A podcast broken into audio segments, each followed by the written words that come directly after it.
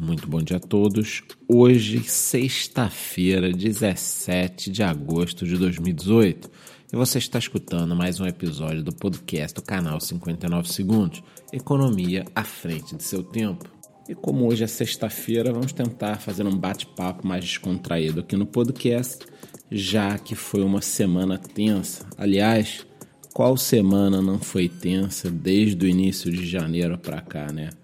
Mas o preço do Bitcoin chegou a ameaçar perder os 5.900 dólares ali no início da semana, trouxe um pouco de medo. Para quem não se lembra, algumas altcoins chegaram a cair 40% ali entre segunda e terça-feira. E bem ou mal, no momento, um Bitcoin está cotado a 6.485 dólares. Então a verdade é que entre mortos e feridos, todos se salvaram, né? Dando uma olhada aqui nas primeiras notícias do dia, eu achei algumas coisas interessantes, como a informação de que a Binance estará abrindo um braço de suas operações em Liechtenstein com pares de moedas em euro, inclusive saques e depósitos. Então acho isso interessante. Liechtenstein já tem regras claras e legislação para tratar os assuntos referentes a blockchain e criptomoedas, então a Binance está procurando mais um local, assim como eles já estão em Malta, para poder fazer seus negócios de forma lícita. Lembrando a todos que alguns investidores de maior porte, inclusive institucionais, já estão utilizando Suíça, Malta e Liechtenstein para fazerem seus aportes de investimentos ou seja, a Binance está indo na direção correta para achar o potinho de ouro. Também estou vendo aqui que saíram maiores detalhes do próximo hard fork que o Bitcoin Cash irá sofrer. Sinceramente, vou até falar porque é sexta-feira, a gente pode falar. É um projeto que eu não curto tanto, Bitcoin Cash. Acho o Roger Ver muito agressivo para com o Bitcoin, inclusive chamando o Bitcoin verdadeiro de Bitcoin Core e o Bitcoin Cash como sendo a ideia de Satoshi Nakamoto. Então, sendo assim, eu, é um projeto que eu sempre olho com um pé atrás. Né? Então, óbvio que eu vou estudar o que será toda essa questão do hard fork passar para vocês.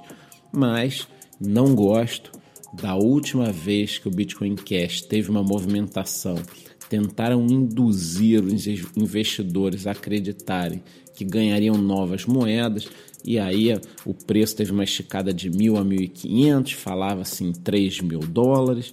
Bom, já caiu bastante desde lá, claro que as outras também caíram, mas eu não gosto do estilo de gestão dos líderes que estão por detrás do projeto Bitcoin Cash. Sendo assim, é, acho que quem tem essa moeda precisa ficar atento, principalmente nesses momentos de movimentação em que eu acho que eles estão pensando muito mais na equipe do que nos investidores. Mas não precisa correr para vender nada, é apenas uma opinião pessoal. Eles estão listados nas principais exchanges do mundo, é um projeto com muita liquidez e, é claro, vai continuar aí no mercado e provavelmente terá uma grande alta, assim como o Bitcoin, nos próximos meses ou anos interessante também no dia de hoje é que já podemos ver algumas altcoins com altas acima de 10%.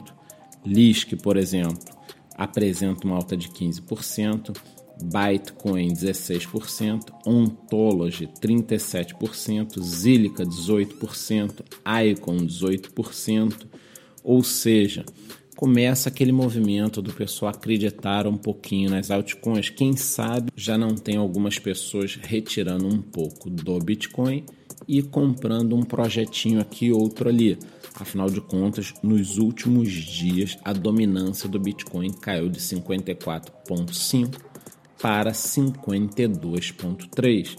Eu sei que é muito pouco, algumas pessoas retiraram dinheiro do mercado, mas esse primeiro pânico das altcoins que nós tivemos ali entre segunda e terça pode estar passando e o pessoal está olhando ali uns projetos que valiam 5, 6 dólares a 15 centavos está repensando se agora não é exatamente o momento de entrar e não de correr. Inclusive, na mídia, pela primeira vez em alguns dias, começaram a sair matérias positivas de várias criptomoedas. Sendo assim, o que eu farei encerrando aqui o nosso podcast, eu vou postar no grupo umas três ou quatro matérias já, até para que o pessoal entenda por que um ou outro projetinho está subindo.